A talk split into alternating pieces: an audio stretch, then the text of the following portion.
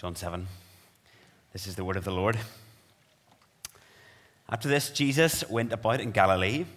He would not go about in Judea because the Jews were seeking to kill him. Now, the Jews' feast of the booths was at hand. So his brothers said to him, Leave here and go to Judea, that your disciples also may see the works you're doing. For no one works in secret if he seeks to be known openly. If you do these things, show yourself to the world. For not even his brothers believed in him. Jesus said to them, My time has not yet come, but your time is always here. The world cannot hate you, but it hates me, because I testify about it that its works are evil. You go up to the feast. I am not going up to, the, to this feast, for my time has not yet fully come. After saying this, he remained in Galilee. But after his brothers had gone up to the feast, then he also went up, not publicly, but in private. The Jews were looking for him at the feast and saying, Where is he? There was much muttering about him among the people. While some said, He is a good man. Others said, No, he is leading the people astray. Yet for fear of the Jews, no one spoke openly of him. About the middle of the feast, Jesus went up into the temple and began teaching. The Jews therefore marveled, saying, How is it that this man, uh, that this man has learning when he has never studied? So Jesus answered them, My teaching is not mine, but his who sent me. If anyone's will is to do God's will, he will know whether the teaching is from God or whether I am speaking on my own authority. The one who speaks on his own authority speaks his own glory seeks his own glory, but the one who seeks the glory of him who sent him is true, and in him there is no falsehood. Has not Moses given you the law? Yet none of you keeps the law. Why do you seek to kill me? The crowd answered, You have a demon. Who is seeking to kill you? Jesus answered them, I did one work, and you all marvel at it. Moses gave you circumcision not that it is from Moses, but from the fathers, and you circumcise a man on the Sabbath. If on the Sabbath a man receives circumcision, so that the law of Moses may not be broken, are you angry with me because on the Sabbath I made a, whole, a man's whole body well?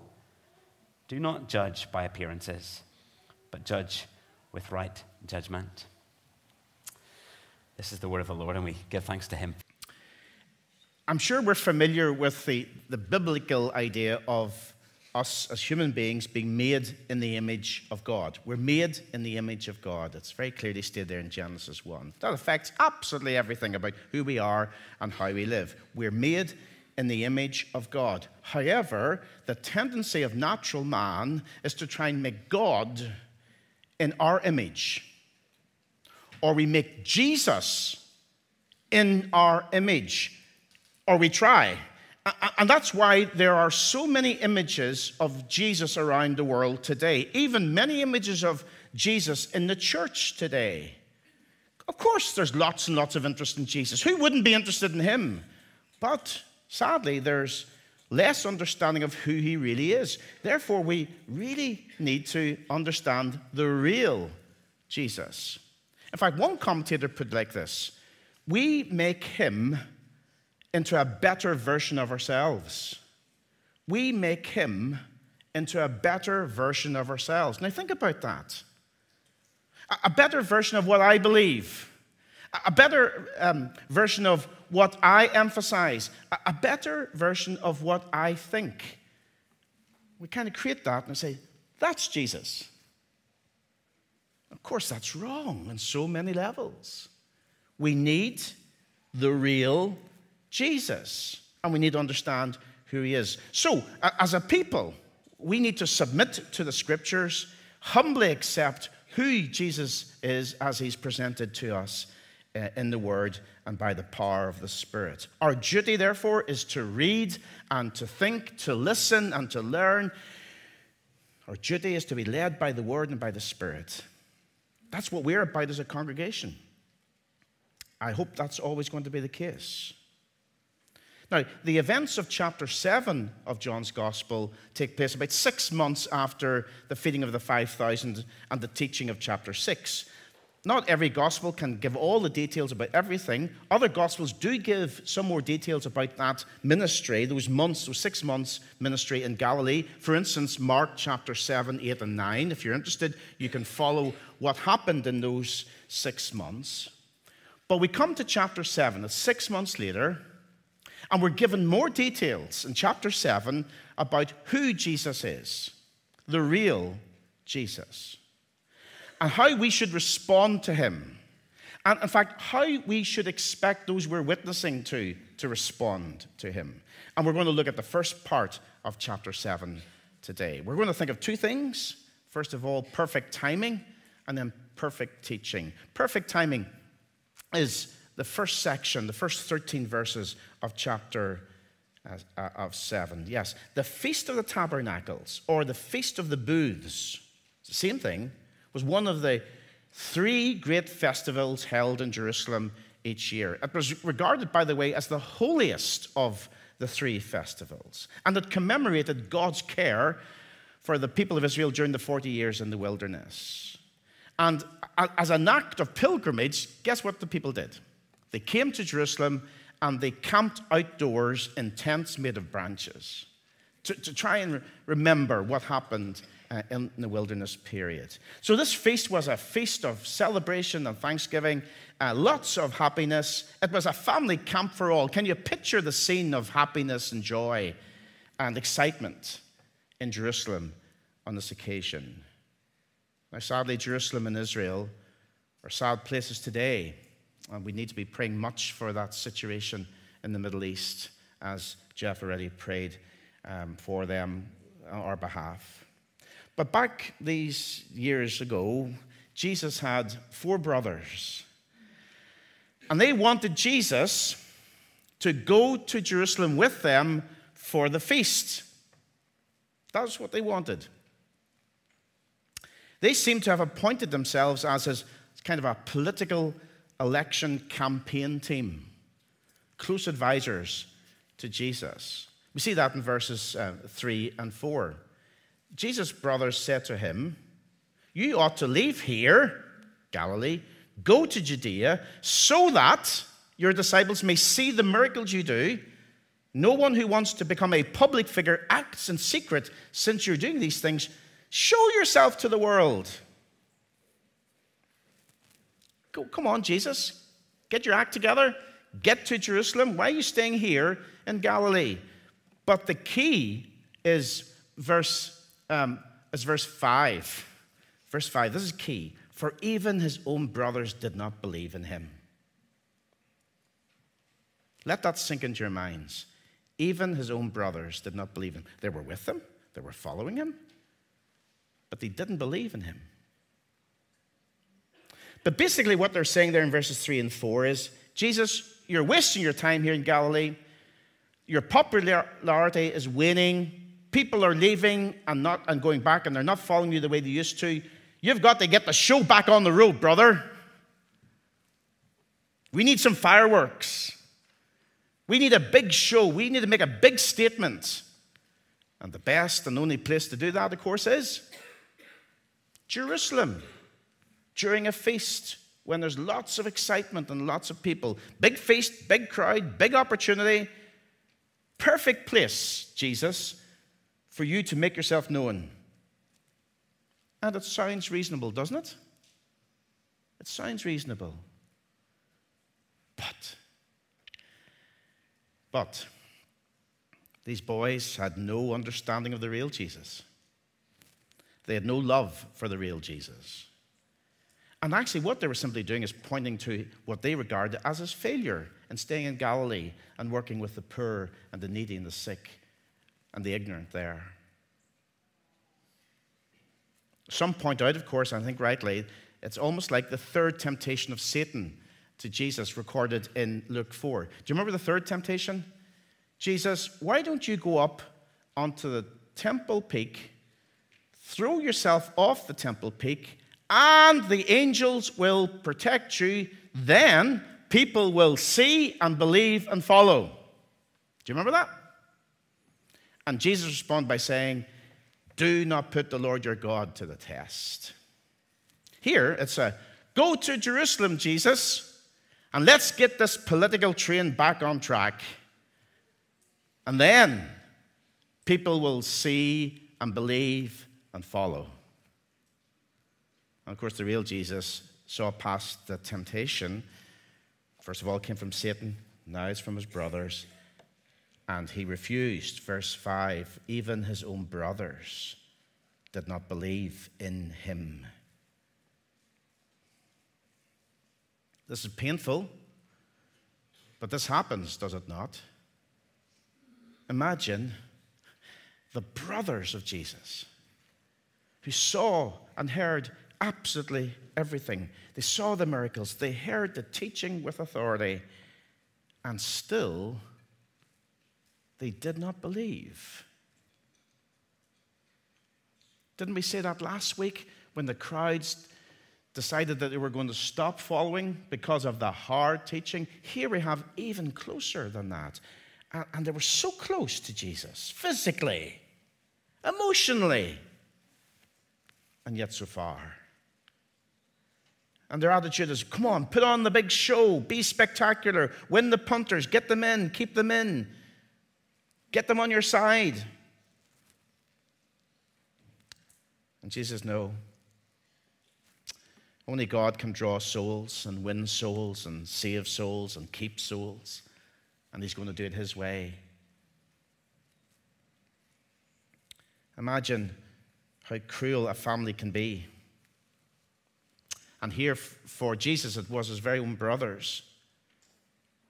Maybe you know something about the rejection of family because of your faith. We hear it more and more as the days go by. Jesus knows all about rejection. Jesus knows all about misunderstanding. Jesus knows my physical brothers, my half brothers, didn't know who I was, even though they saw everything and heard everything. Jesus understands your pain if that's your situation. Jesus offers you a brand new family. It's called His church, His body. This is your family. This is my family.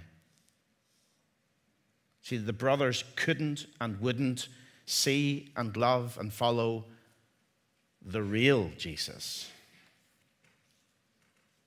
The brothers were simply pushing another agenda, their own agenda. And that often happens within religious circles. People have an agenda and they want to push the agenda and they use Jesus to push the agenda.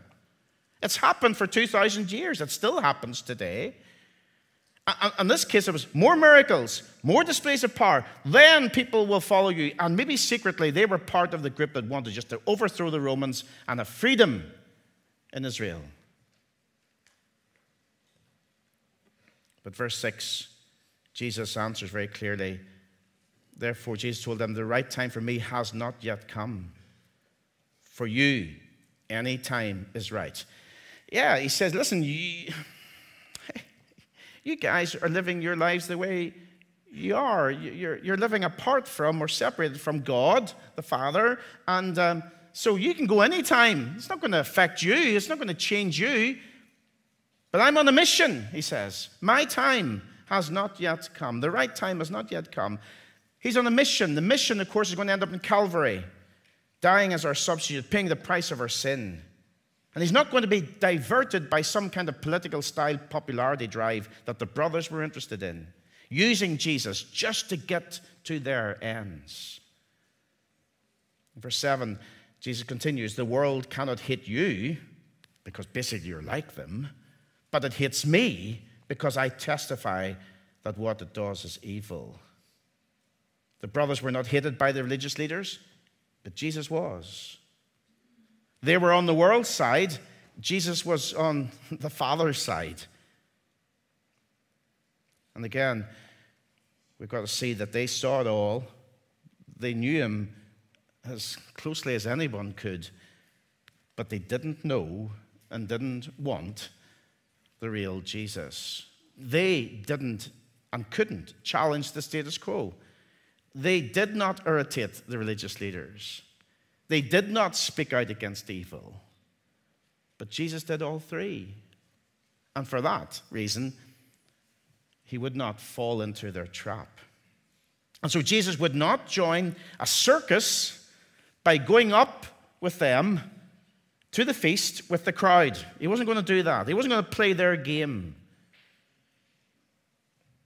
Verse 8 and 9 You go to the feast. I am not yet, that's a key word there, yet going up to the feast, or this feast, because for me the right time has not yet come. Having this, he stayed in Galilee. Now, you know that he eventually goes up, so he's not telling a lie here. What he's simply saying is, I'm not going to go up with the crowd. I'm not going up now, your way. The right time has not yet come. But verse 10 however, after his brothers had left for the feast, he went also, not publicly, but in secret. Later, of course, the right time would come. And there'd be no hesitation about going publicly. And we know about that because of the Palm Sunday. He, he entered Jerusalem publicly on a donkey. And of course, Jesus was right. Isn't he always? Verse 11. We know what would have happened if he'd gone and joined the circus that the brothers were trying to encourage him to do. Verse 11. Now, at the feast, the Jews were watching for him and asking, Where is that man? They, they wanted him. But what did they want, the Jews? Miracles? Bread? Healing? Probably. That's about the limit of their interest in him. Because in most cultures, in most places, in most times, there's always going to be a group of people searching for these kinds of things.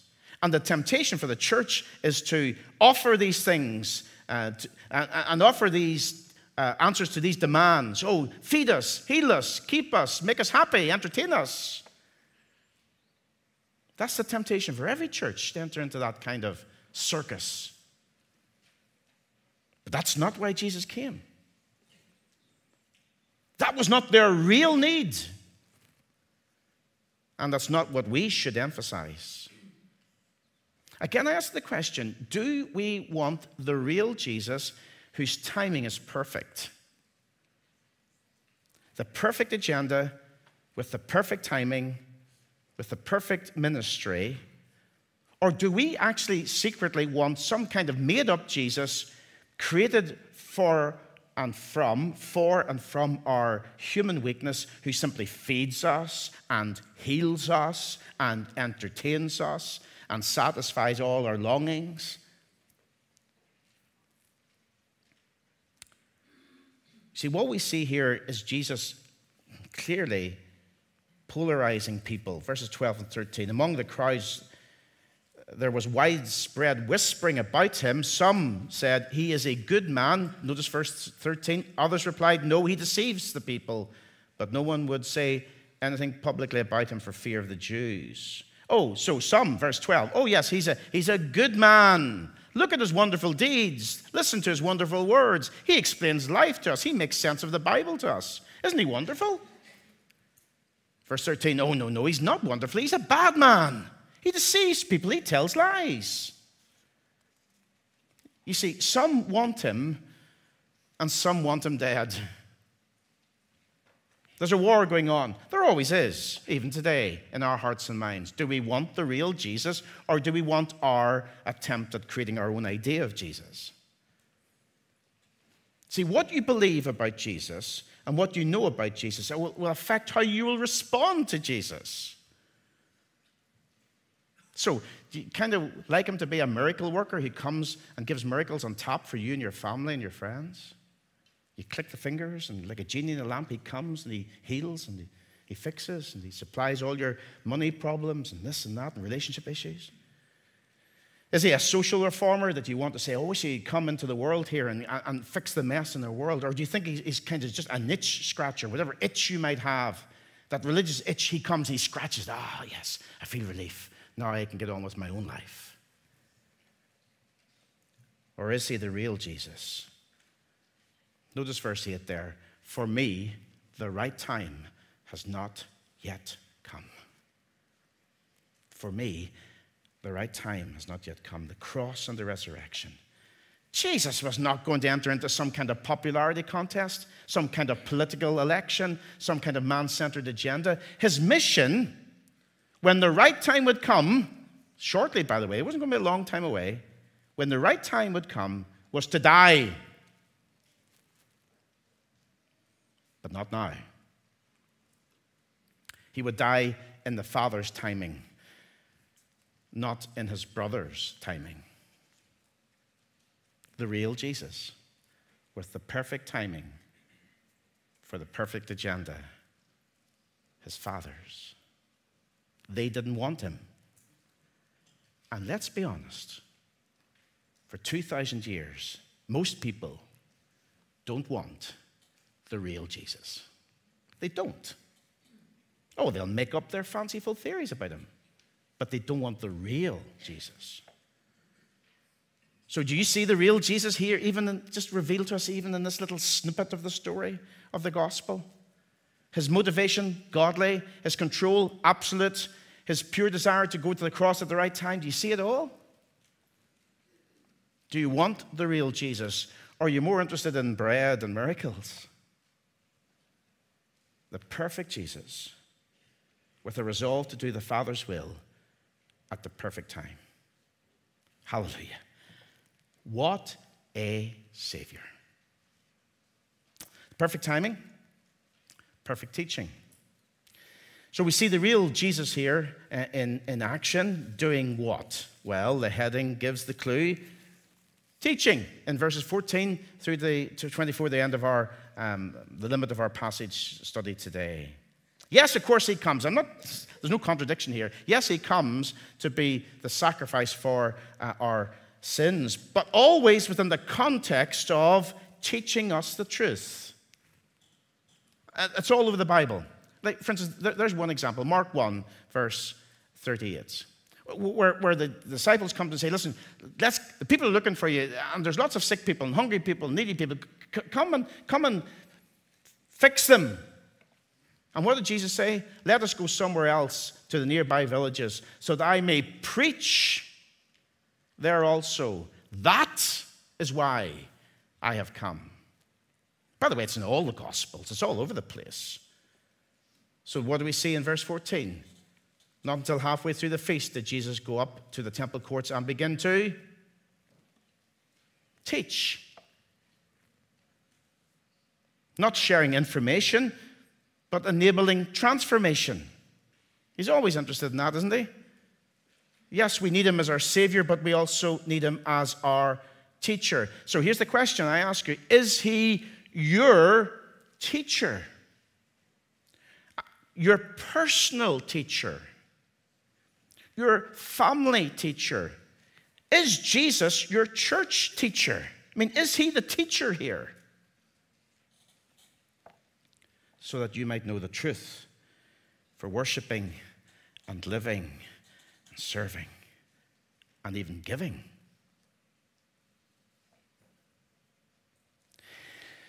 Here's a wee theory I have gleaned over the years. It's easy to have Jesus as some kind of, kind of a general advisor in some kind of um, theoretical way. So that we can dip into the theory of Jesus' teaching and then we can dip out. We, can pick and we can choose.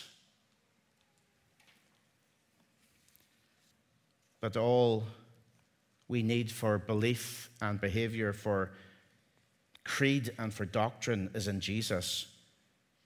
He's the teacher, but he has to be my teacher, your teacher.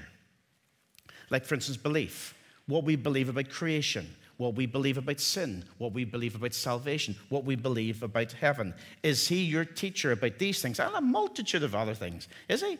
What you believe? Is he your teacher? Or, or what about your behavior? I mean, how you treat your, the people that he's given to in your life, your family, for instance. Is he your teacher? How you treat your neighbors, how you treat your work, how you treat your gifts, how you treat your money, how you treat your time.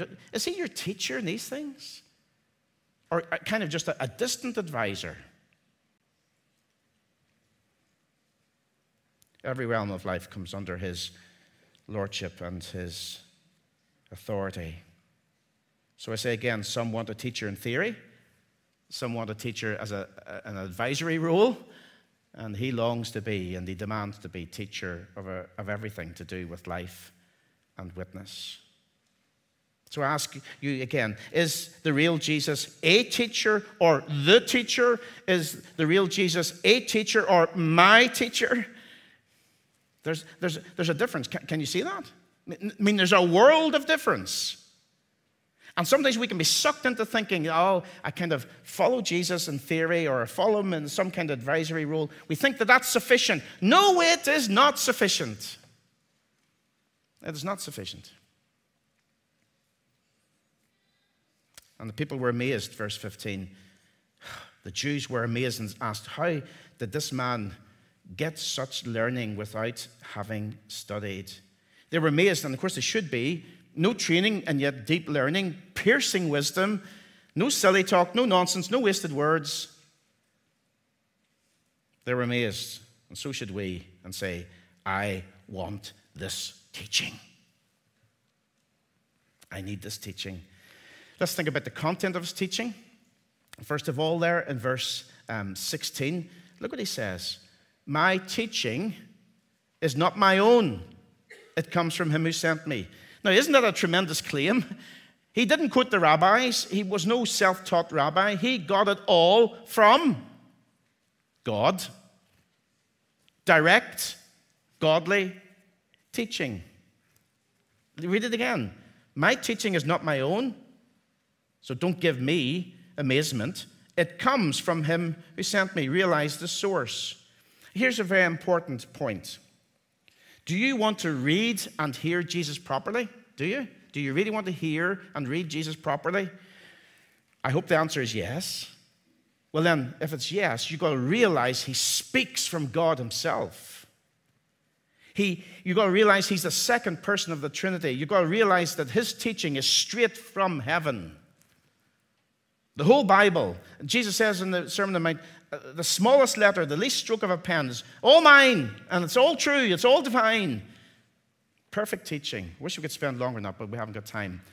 Um, but it's also verified there in verse 16. Verified, this, this, the content of his teaching. Verse 17. If anyone chooses to do God's will, he will find out whether my teaching comes from God or whether I am than whether I speak on my own. Here's another question I ask for you Do you want to know if Jesus is for real? I want, do you ever wonder if Jesus is for real? Do you ever wonder if he really is who he claims to be? Is he really who the Bible claims him to be? And do you want to know if he's for real? Do, do you want to know deep inside you that what he says is spot on, perfect? Well, verse 17 tells us how if anyone chooses to do God's will, he will find out whether my teaching comes from God or whether I speak on my own. See, the resolution is that first of all, first of all, we do the will of God.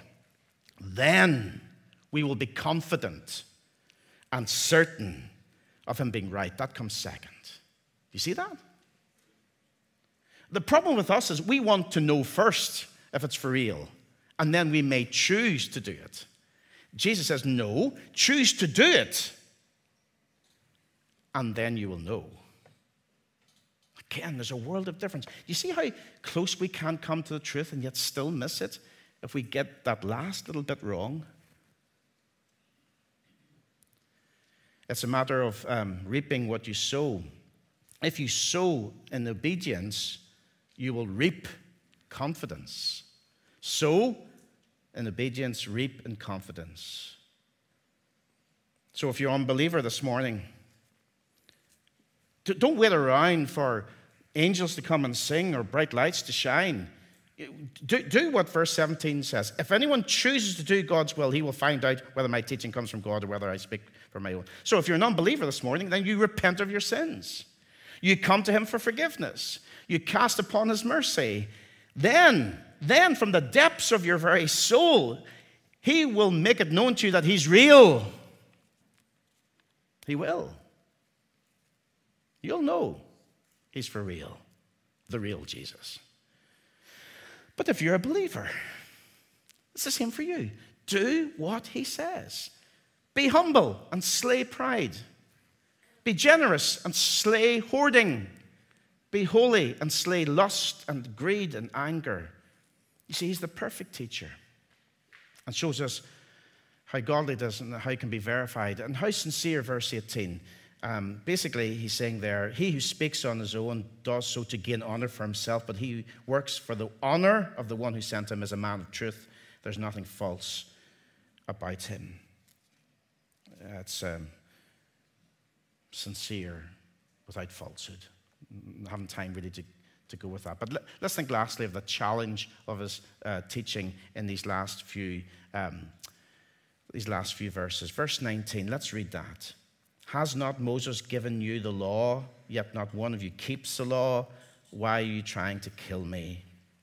See, God gave them the law as a gift, a beautiful gift. And look at what they did with this godly gift.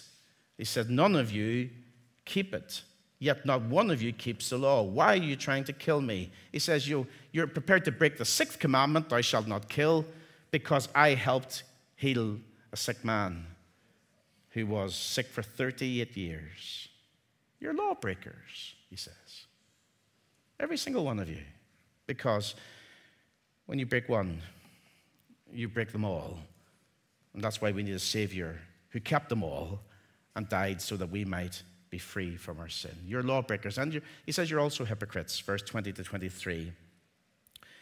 There he basically says, You deny me the right to heal on the Sabbath, but look what you do. You circumcise on the Sabbath. He just takes one example. You circumcise little boys on the Sabbath without any problem. But I'm not allowed to heal somebody who's sick for 38 years on the Sabbath. Healing? No. Circumcision? Yes. You're just a bunch of hypocrites, he says. The perfect teacher Do you know what he does? Do you know what Jesus does if we listen to him carefully? The real Jesus. He reveals who we really are. So we see ourselves as we really are.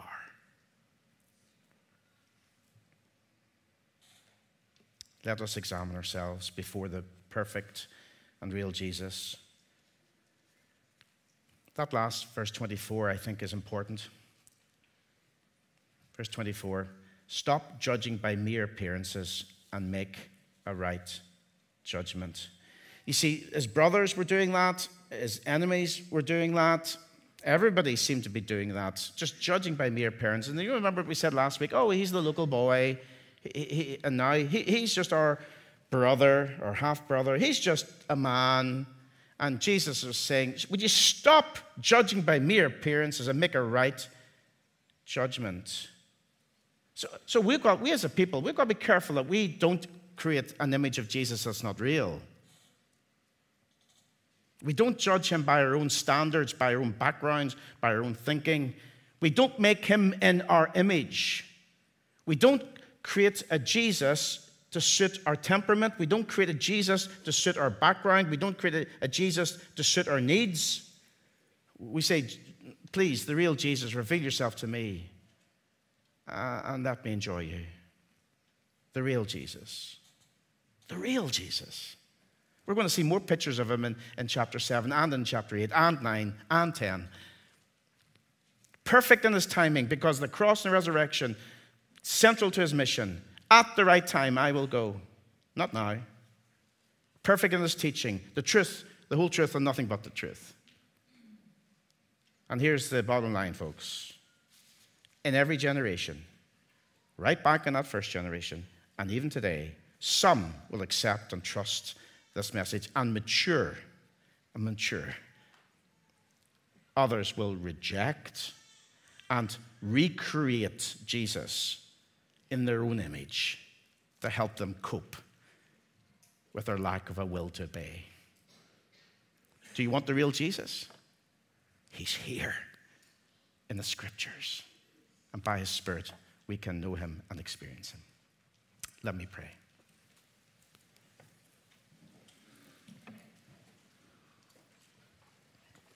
Jesus, thank you that you are real. And we pray that we will want you and know you and love you, be empowered by you, saved by you, and obedient to you. And we we pray that very often we restrict you, we make you in our own image, and we need a new revelation, a fresh revelation of who you are through your word and by your spirit. Give us hunger and thirst for all this beautiful truth, and may we honor you and love you. We pray all these things in Jesus' name. Amen.